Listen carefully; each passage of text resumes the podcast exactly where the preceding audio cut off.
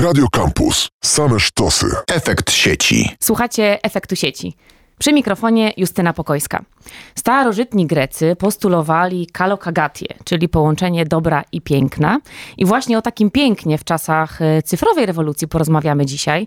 E, rok 2021 by, był w tym względzie przełomowy, bo na aukcjach pojawiły się po raz pierwszy, na aukcjach w Polsce, pojawiły się po raz pierwszy cyfrowe odpowiedniki wielkich dzieł sztuki. I o takich trzech odpowiednikach e, dzisiaj pewnie porozmawiamy. Sprzedano je za ponad milion złotych. Czym są cyfrowe odpowiedniki rzeźb, rozmaitych rozmaitych dzieł. E, co można z nimi zrobić, jak je wycenić, jaka jest ich wartość dzisiaj? O tym porozmawiam z naszymi znakomitymi gośćmi, a są nimi dzisiaj profesor Mikołaj Lewicki, Wydział Socjologii Uniwersytetu Warszawskiego. Dzień dobry. Cześć Mikołaju. I magister Felix Tuszko, doktorant pana profesora, również Wydział Socjologii, ale chyba Szkoła e, Doktorska Nauk Społecznych, Uniwersytet Warszawski. Dzień dobry panowie. Czytałam o tych dziełach, które były sprzedane. Milion złotych za skan materialnej rzeźby Tomasza Górnickiego. E, kolejna kwota za hybrydową wersję pracy Zbigniewa Libery. Zupełnie nie rozumiem, czym są hybrydowe formy, cyfrowe odpowiedniki dzieł. Czy to są skany obrazów, czy to są e, jakieś e, niematerialne, nie wiem, splikowane formy dzieł sztuki. Czym jest wirtualne dzieło, czy też cyfrowy odpowiednik dzieła sztuki? No tutaj bardzo dużo różnych rzeczy ujęłaś i, i, złożyłaś w jedno, natomiast tak naprawdę tam za tymi wszystkimi aukcjami się kryje bardzo dużo różnych modeli tego, czym może być y, NFT. Um, NFT, czyli. No właśnie, o czym właśnie. mówimy? Mówimy o, o, o, NFT, czyli tokenie, który jest niewymienialny, znaczy na polski to się tłumaczy niewymienialny token, czyli taki mm, token, czyli jeszcze schodząc w dół, to jest kawałek kodu, który wiadomo, że istnieje tylko jeden taki cały w internecie. I, i to jest taka technologia, która opiera się na, na takim zdecentralizowanym systemie y, autoryzacji, jakim jest blockchain. I dzięki temu, przepuszczając przez, y, procesując to wszystko, takie transakcje dokonywane na NFT przez, y, przez komputery, przez blockchain, jesteśmy w stanie sprawdzić, czy coś jest, czy to, co, co kupujemy, jest tym, co chcemy kupić, w tym sensie, że to jest ten jedyny token mm, tego jedynego dzieła, które chcemy posiąść. I powiedziałaś o mm, właśnie o tej hybrydowości i o, i o skanie 3D rzeźby i o różnych takich formach.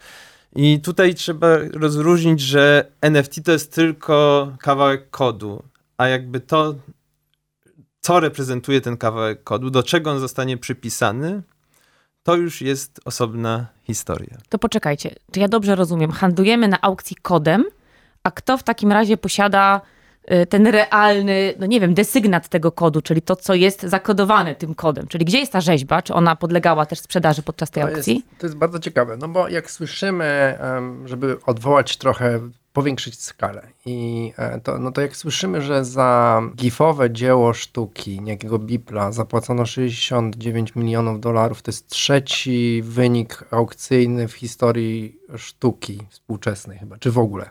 W każdym razie, no, Bipl stanął w, tej, w, sam, w, sam, w tym samym rzędzie, w którym są iluminarze e, światowej sztuki współczesnej. No i teraz pytamy się, co. Jak słyszymy to, to myślimy sobie, aha, no to trzeba zobaczyć ten GIF, zobaczyć, co on tam ma w sobie. W sensie, co on reprezentuje, jakie to jest sztuka. I więc jakby taki, mamy taki odruch, kiedy słyszymy o sztuce NFT, że szukamy jakiegoś znaczenia, jakiegoś estetycznego przeżycia, symbolu, który by wskazywał, że to jest coś warte. I to jest ta, ta, ta pierwsza, to pierwsze rozumienie NFT, że NFT po prostu jest do tego kodu, jest przyczepiony cyfrowy odpowiednik, który nosi w sobie jakąś wartość symboliczną czy estetyczną. Coś jest ładne, brzydkie, ma sens, nie ma sensu i tak dalej, i tak dalej. Tylko, że tu się już pojawia pierwsza rzecz, że tak jak Felix już powiedział, w gruncie rzeczy, kiedy kupuje się NFT, to kupuje się miejsce czy kod, natomiast co jest do tego kodu przypisane, już jest właściwie arbitralne. Felix wykonał takie fajne ćwiczenie, zajrzał do reguł e, aukcji, e, która się odbyła w Christie's, jednym z głównych domów aukcyjnych tego właśnie Bipla. No i przeczytał tam w jednym z punktów, że y, Christie's właściwie nie ponosi odpowiedzialności za to, w, jakim, w, jakiej, w, jak, w jakiej jakości, jakby jakiej formie e, ten GIF e, z, będzie, dostarczony. będzie dostarczony i co się potem z nim stanie. Jakby tak jak trochę byśmy kupowali jakiś prezent w opakowaniu i ktoś by nam mówił, w tym opakowaniu coś jest, ale... Albo tego nie ma. Ale jak, jak kupisz i będziesz miał, otworzysz, to, to zobaczysz, co tam jest. E, czy jest ten, ta, ta relacja między e, cyfrowym zapisem w kodzie, a tym, co właściwie kupujemy, jest arbitralna. I tutaj dochodzimy właściwie do tego, gdzie się otwierają nasze takie właśnie pole badawcze całe nad arbitralnością sztuki, czyli tego, że w gruncie rzeczy ludzie kupując E, GIFa e, artysty Bipla, czy kupując, jak e, w przypadku tych polskich dzieł sztuki, wykrojnik do opakowania Lego przygotowanego przez klocków Lego przedstawiających obóz koncentracyjny, dzieła Zbigniewa Libery, które jest już uznane i tak dalej, i tak dalej ale ktoś kupuje tylko wykrojnik. I to jest to, pytałaś się, co, o co chodzi z tą hybrydą. No ktoś kupi po prostu wykrojnik, tak, który był podpisany przez autora. No to de facto wychodzimy z tego wszyscy z, takim, z taką dezorientacją, co zostało kupione, dlaczego i jaką to ma wartość. No na pewno nie czysto estetyczną, bo y, w przypadku sztuki NFT, jak sobie y, poczytamy, czy, czy spróbujemy znaleźć jakieś opisy, tej sztuki w kategoriach, e, no właśnie, takich, jak takich jesteśmy przyzwyczajeni, że jakiś kurator albo krytyk sztuki pisze jakiś mądry art, artykuł. Jest certyfikat, tekst, że to jest wartościowe. Że, tak? I pisze, że to jest, e, nawiązuje do czegoś, jest super ciekawe i w ogóle opowiada nam niesamowite rzeczy o, o, o świecie. No to w gruncie rzeczy jakoś to jeszcze jesteśmy w stanie zrozumieć i przyjąć. Natomiast NFT jeszcze bardziej pokazuje, że ta że to przypisywanie czemuś znaczenia i wartości także finansowej jest dość umowne i arbitralne. I, I pewnie to NFT jeszcze bardziej odsłania to, dlatego że w przeciwieństwie do, do wcześniejszych obiegów sztuki, e, NFT nie wiesza się na ścianie w galerii, nie kupuje się za pieniądze, które przychodzą przez konta bankowe i NFT nie tworzą póki co uznani artyści. Czyli jest to dużo bardziej w pewnym sensie demokratyczne, ale też dużo bardziej właśnie poddane takiej arbitralności. Teraz to, co jest też bardzo ciekawe, to to, że właśnie widać, że ta arbitralność jest w pewnym sensie demokratyzująca. To znaczy, że jest coraz więcej ludzi, którzy chcą kupować przysłowiowie kotki, czyli takie gify, które przypominają bardziej emotikona, są, pochodzą z jakiejś gry, e, takiej typu która przypomina trochę hodowanie Tamagotchi. I za te, za te mm, e, e, kotki, to się nazywa Smart Kitties czy Kitties, w każdym razie no, naprawdę są to, są to gify, które mm, są podobne do czegoś, co by zrobił mój syn pięcioletni, gdyby mu posadzić go przed paintem i poprosić go, żeby coś na, narysował. Za te gify e, się płaci jakieś ciężkie pieniądze. One są jednym samym przedmiotem spekulacji, czyli mhm. coraz więcej osób jest przekonanych, że można na tym dobrze zarobić. Czyli to jest jakaś forma aktywów, które jakby inwestycji, to jest tak, że szukamy jakiegoś źródła, gdzie można zarobić i to chodzi tak naprawdę tylko o kasę? Pytanie, czy to chodzi tylko o kasę, ale na pewno pieniądze mają dużo wspólnego z, z rozwojem i z, z takim rozpowszechnieniem się in, kupowania NFT jako właśnie formy inwestycji. Znaczy, intencje indywidualne mogą być bardzo różne, ale kierunek jest, kierunek jest jeden i zdecydowanie jakby to jest po prostu i funkcjonuje jako pewna forma pewne specyficzne narzędzie inwestycyjne. I nie bez powodu jakby się pojawia to na przykład w, po mm, takiej kryptomanii, manii kryptowalut, której jakby ludzie tam pakują swoje wszystkie oszczędności, próbując zamieniać się w maklerów giełdowych, tu sprzedawać, y, tu sprzedawać drogo, kupować tanio i, i patrzeć, gdzie, gdzie, gdzie, gdzie się pojawia coś nowego, żeby być pierwszym, który to kupi, żeby móc y, na zwyżce zarobić. To to wzrost popularności właśnie takich narzędzi jest też związany między innymi, znaczy tutaj się upatruje się, upatruje się te, te, tego sukcesu, tej manii, między innymi w rosnących nierównościach społecznych, y, dochodowych, majątkowych i tym, że ludzie coraz y, mniej ze swojej, y, coraz mniej są w stanie kupić ze swojego dochodu, z tego, co mają. I w tym sensie to, co pozostaje ludziom, to właśnie... Wystarcza na kotki. To, to, to, to, wchodzenie właśnie w spekulację już w taką, nie, nie w zarabianie pracą, tylko właśnie w inwestowanie. I oczywiście większość z nich traci, bo to jest, to jest jak loteria, to jest jak, piramida, jak, finansowa. jak piramida finansowa. Natomiast tutaj, no tak, to, to, jest, to jest właśnie o tym, że dlatego jest tak dużo y, ludzie, którzy kupują kryptowaluty czy kupują NFT, to nie są, znaczy oczywiście zdarzają się tam poważni gracze i jakieś fundusze inwestycyjne i tak dalej, ale to jest y, po prostu rzesze y, takich zwykłych no tak, ale te ceny 500 tysięcy złotych za takie cyfrowe odpowiedniki to też nie są ceny dostępne dla mm. wszystkich No i teraz śmiertelników. tak, i teraz oczywiście e, pytanie jest, dlaczego ktoś chce zapłacić, są dwa pytania. Pierwsze, dlaczego ktoś chce zapłacić za, za takie kotki 500 tysięcy, e, a drugie, dlaczego akurat te kotki? No i tutaj mamy dwie, dwa tropy. Pierwszy jest taki, że technicznie NFT jest dobrym nośnikiem wyjątkowości, czyli to, że jest e, jeden kod, który, e, do któremu przypisana jest wyjątkowa rzecz, sprawia, że załatwiamy Temu sobie... Temu kodowi przypisany jest kod. E, kotek. Kotek, tak, tak. Czyli kod w kocie. Jest pojedynczy. Nie można go, można, można powiedzieć, kto jest właścicielem tego kotka.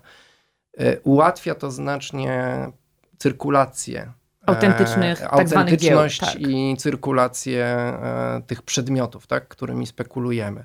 Nie boimy się, że ktoś nam to ukradnie.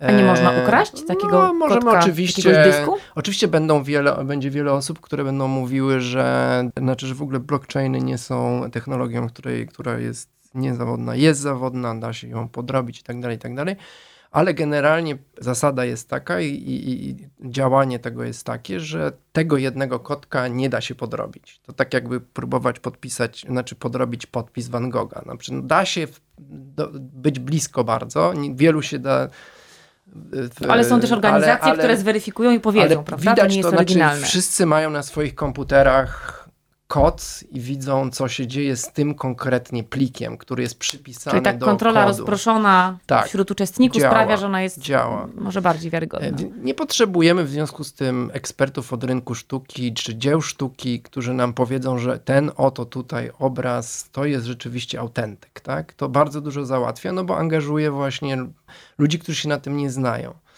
Po drugie, no NFT jest rzeczą nową, która, w której wszystkim się wydaje, że skoro kotki idą za 10 tysięcy, to znaczy, że ja mogę sobie zrobić pieska i jak go odpowiednio rozreklamuję, to też na tym zarobię. Czyli I jest w, tym, e, I jest w tym taka ogromna obietnica, że skoro temu się udało i udało mu się sprzedać kotki za 10 tysięcy i one rosną, teraz mają 30 tysięcy, a prawdopodobnie będą miały 50 i tak dalej, no to, no to trzeba spróbować.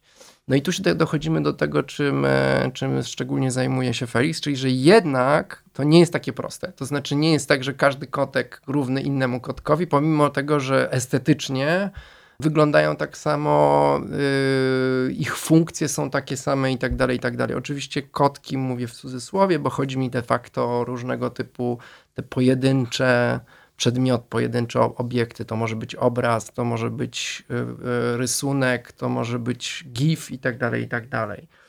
I to, żeby ten, ta pojedynczość nabrała rzeczywiście wartości, jest potrzebna jeszcze, że tak powiem, praca nad znaczeniami, która już się nie odbywa wyłącznie w świecie, w którym te, te osoby, które tak y, ochoczo się zabierają do tworzenia i spekulowania, do którego mają łatwy dostęp to zanim o tej wycenie i materialności, to, to pewnie z Feliksem porozmawiamy, to mam pytanie krok wstecz. Co może zostać sztuką NFT? Czy to musi istnieć realna rzeźba, którą się zeskanuje? Czy musi być namalowany obraz, który się zdigitalizuje? Czy takie kotki, no one pewnie nie istniały na papierze wcześniej, są tworzone specjalnie od razu pod to, żeby były NFT?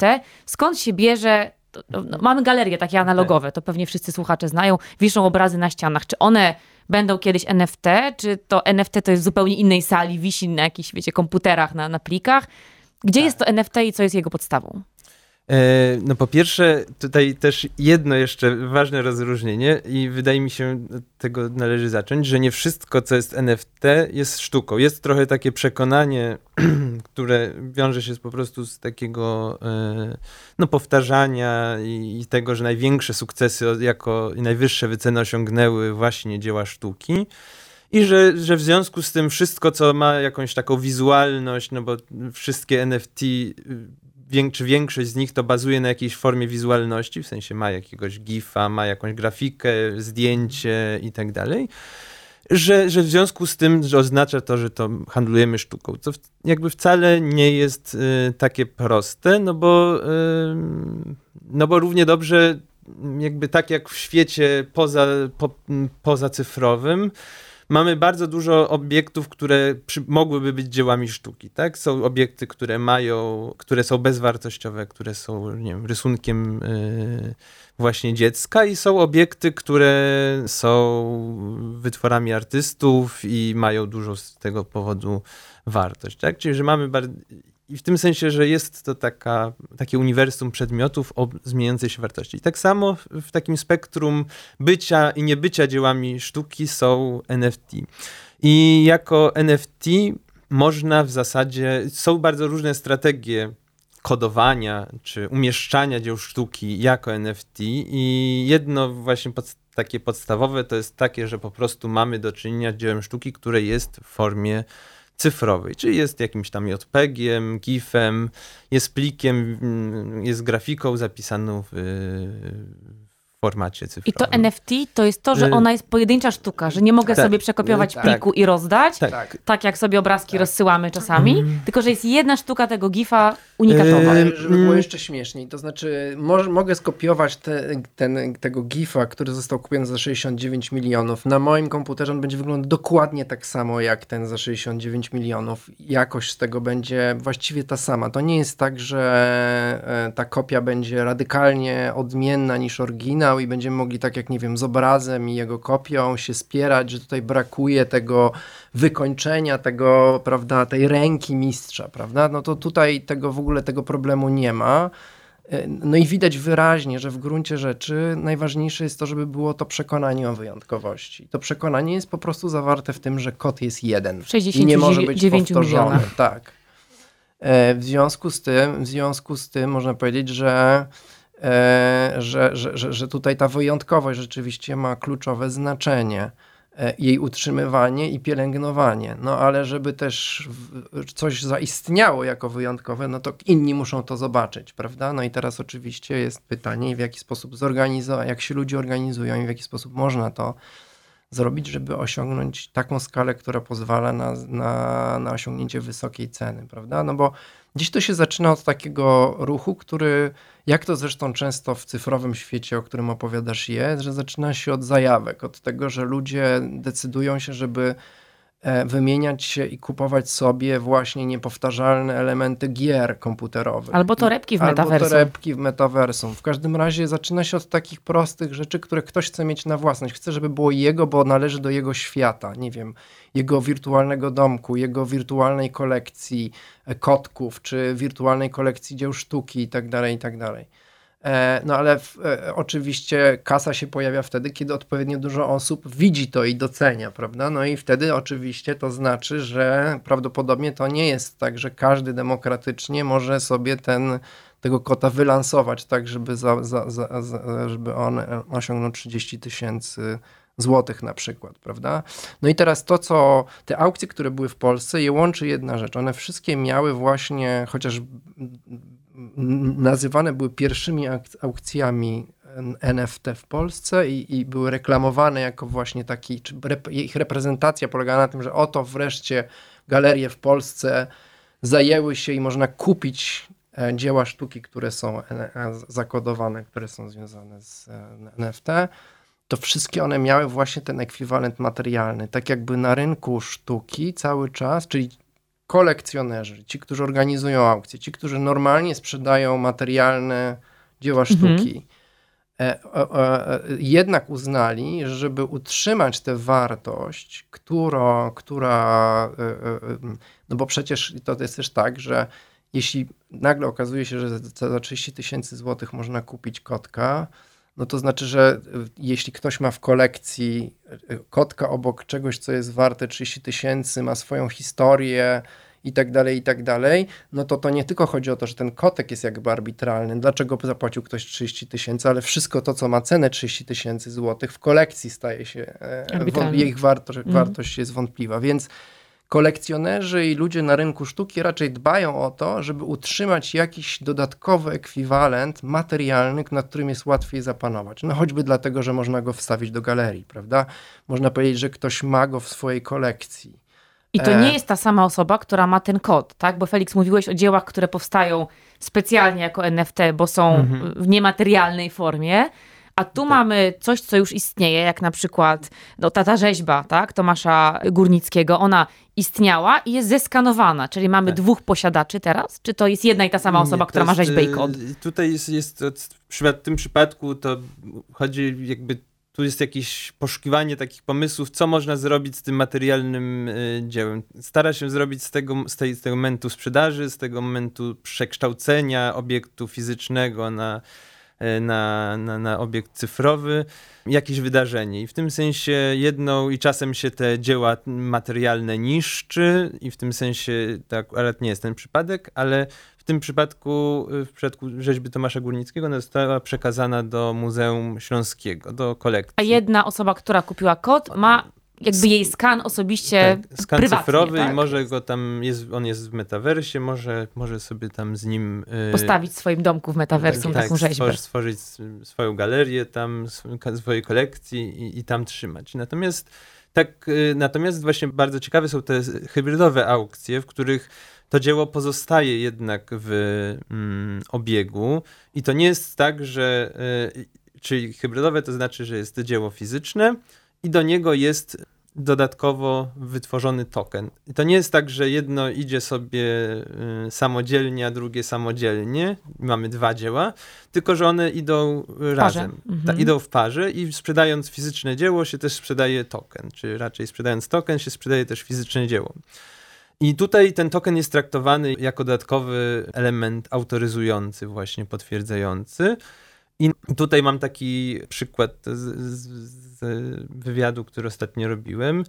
To mm, widzi się w tym NFT taką szansę, taką nadzieję na, na pewne ułatwienie w sprzedawaniu w dzieł, dzieł sztuki. I na, przede wszystkim tych, które mają taką nieoczywistą formę. I jest taka znana instalacja Stanisława Drużdża Między, takie są napisy na ścianach Między, która została sprzedana jako dzieła sztuki sztuki, jako dzieło sztuki, wcześniej jako materialne dzieło sztuki, w, na pięciu płytach y, CD. Po prostu artysta wypalił je y, 20, 20 kilka lat temu na płytach CD, bo w ten sposób myślał, że tak się przechowuje, że to jest sposób na przechowywanie niematerialnego dzieła sztuki. Y, z perspektywy czasu wiadomo, że te wszystkie płyty się pogubiły i się też uległy, jakby wtedy myślano, że, że to, to jest forma y, zapewniająca trwałość. Dziś wiemy, że płyty CD mają dosyć y, krótką trwałość i, i jakby tutaj się też trochę patrząc, y, jeżeli chodzi o ten y, rodzaj, tę kategorię dzieł, jak właśnie wideo, jak pliki cyfrowe, że jest to jakaś taka forma, która być może trochę, trochę y, bardziej tę trwałość w internecie, w takich niematerialnych dzieł są skonstruować. Jak uregulowany jest ten rynek? Bo jak mówicie o tych kotkach i Mikołaju powiedziałeś o tym, że masz jedną kopię, ale każdy może mieć inną kopię, no to właściwie jest jakieś prawo, które mówi, że jeżeli mam e, NFT, to inni nie mają prawa kopiować moich kotków? Jest jakaś forma ochrony takiego kupującego, że tylko on może posługiwać się tym znakiem kotka? Czy to już się wydarzyło, doregulowanie tej sfery? Absolutnie nie.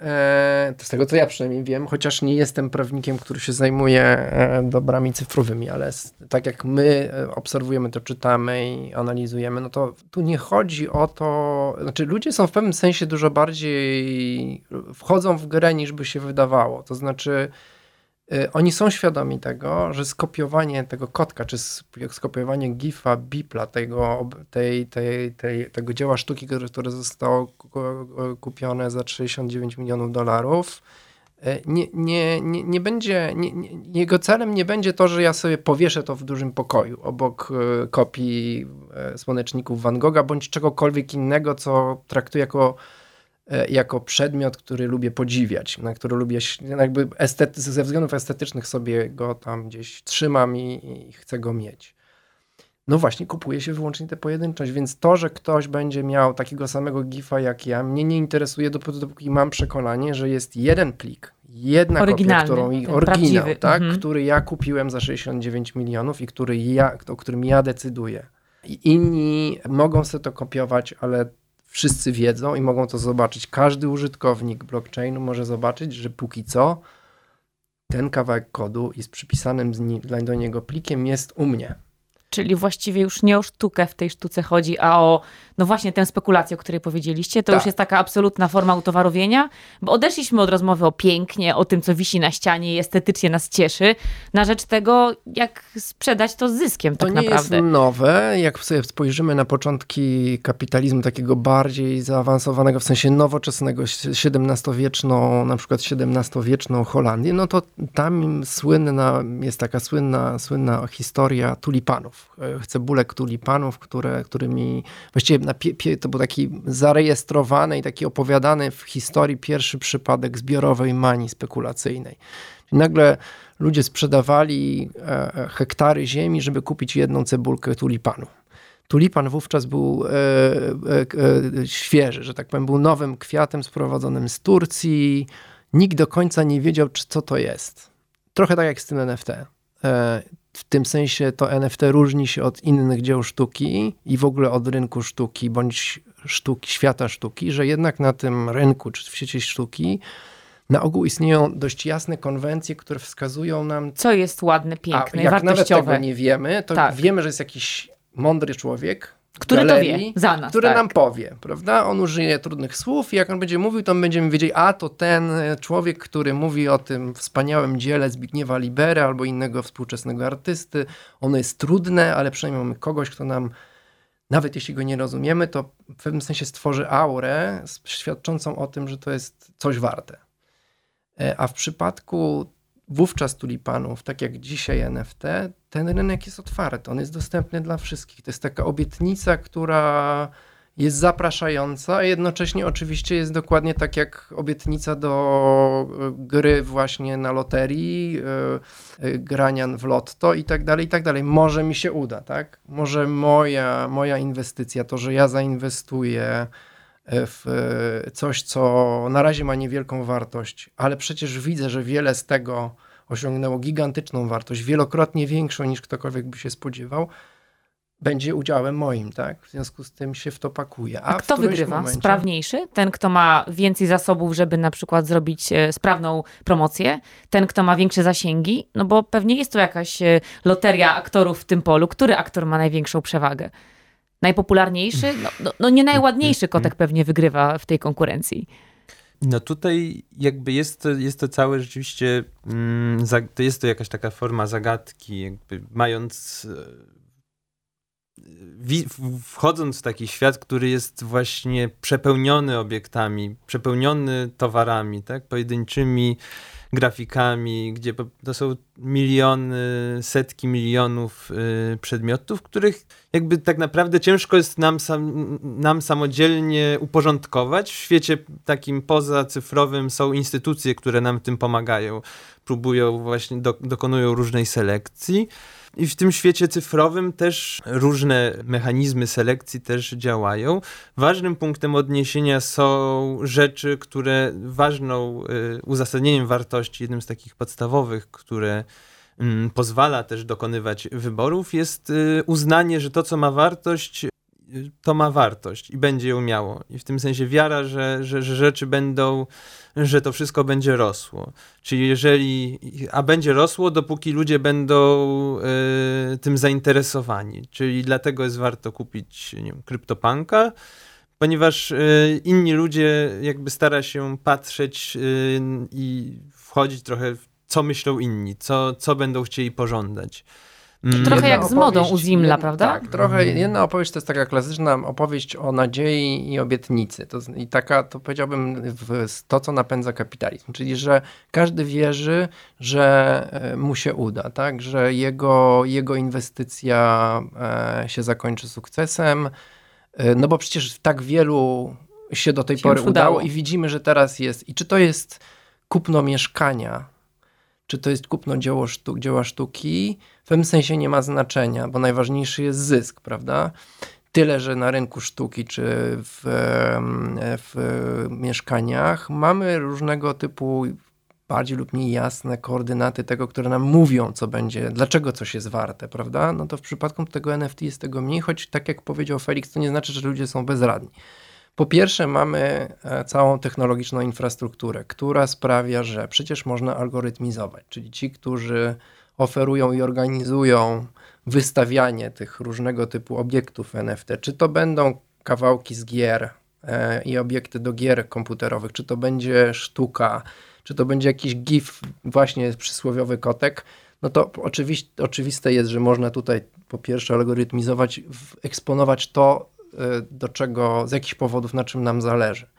Po drugie, y, mamy różnego typu mechanizmy, takie jak rankingi albo ratingi, które na podstawie zebranych informacji z sieci uprawdopodobnia, uprawdopodobniają nam nasz wybór. Co to oznacza? No, że ja nie muszę się znać na sztuce NFT, ale wchodzę sobie na portal, który mi oferuje usługi rank, rangowania albo ratingowania dzieł sztuki, wpisuję konkretne, konkretny kod i, I sprawdzam, i sprawdzam, tak, czy to w ogóle wchodzi, czy nie, jakie są przewidywania, czy to ma większe przewidywania i prawdopodobieństwo zwrotu, czy nie. Czyli jest, staje się po prostu klasycznym takim ekspertem, inwestorem. Giełdowym, tak. Jak lubię to i jestem do tego kompetentny, no to w to idę, tak? Jak wolę gambling, czyli takie klasyczne po prostu granie, no to obstawiam z intuicji albo z własnych jakichś e, powstałych domorośle teorii na temat tego, co, co wzrośnie, a co nie. E, No, to jest, to jest ta druga, ta, ta, ta druga opcja. No i wreszcie mamy opcję taką, jak powiedziałem, że ludzie nie są głupi. No ludzie, bo e, mamy, mamy już też taki wi- widoczny trend, oto celebryci sprzedają siebie. Zaczęło się od tego, że pewna celebrytka sprzedała miłość na NFT, czyli sprzedała kod NFT. Skądinąd wiemy, że to był ustawka, to, to, to, to był mhm. happening. Ale jakby co do zasady chodzi mniej więcej o to, no tak Doda na przykład sprzedaje nam, można wejść na profil Dody i kupić kawałek jej ciała. No wiadomo, że przecież nie kupujemy obiekty o- o- materialnego, czy ciała Dody, prawda? Ani nawet dostępu do niego. Natomiast jakby najwyraźniej z jakichś powodów ludzie lubią grać w taką grę, w której mają obietnicę jakiejś ekskluzywności ze strony tego, który oferuje, tak? No i w sumie to jest dokładnie to, co oferuje nam Doda, prawda? Y, Że oto będzie, dos, do, że ja mm, mm, inwestując w NFT, czy kupując NFT od Dody, będę miał jakiś ekskluzywny dostęp do niej. Kiedy będę wiedział, że to będzie miało wartość. Jak inni będą się patrzyli na Dodę. Doda robi wszystko, żeby się na nią patrzyli, więc w sumie wszystko Wartość gra. rośnie każdego Ja- inwestora. Tak. Ja jestem, zachowuję się całkiem racjonalnie. Kupiłem kawałek Dody, mam poczucie ekskluzywności, mogę się tym chwalić. Dopóty, dopóki Doda wraz z jej zespołem pracuje nad tym, żeby nie zejść ze sceny, żeby być jedyną królową, jak wiemy. Niesamowity to świat. Y, Piękno, dobro, przede wszystkim pieniądze chyba, jednak i, i rynek ekonomiczny za tym stoi. Panowie, no wielkie dzięki za uchylenie rąbka tej tajemnicy. Y, No, zagłębiliśmy się pewnie nawet bardziej niż sądziłam, ale, ale ta tajemnica, która stoi za tym NFT, to jest y, worek bez dna i mam nadzieję, że to dopiero początek naszych rozmów o tokenizacji sztuki i o tym, jak e, niematerialne staje się materialne i odwrotnie, bo o tej zależności w końcu nie zdążyliśmy porozmawiać, ale zostaje apetyt na więcej. Bardzo Wam dziękuję za dzisiejszą rozmowę. Naszymi gośćmi byli profesor Mikołaj Lewicki i e, Felix Tuszko z Wydziału Socjologii Uniwersytetu Warszawskiego. Dziękuję Wam bardzo. Dziękuję. Dzięki. A my słyszymy się jak zwykle w kolejnym odcinku Efektu Sieci. Justyna Pokojska, zapraszam. Efekt sieci. Radio Campus.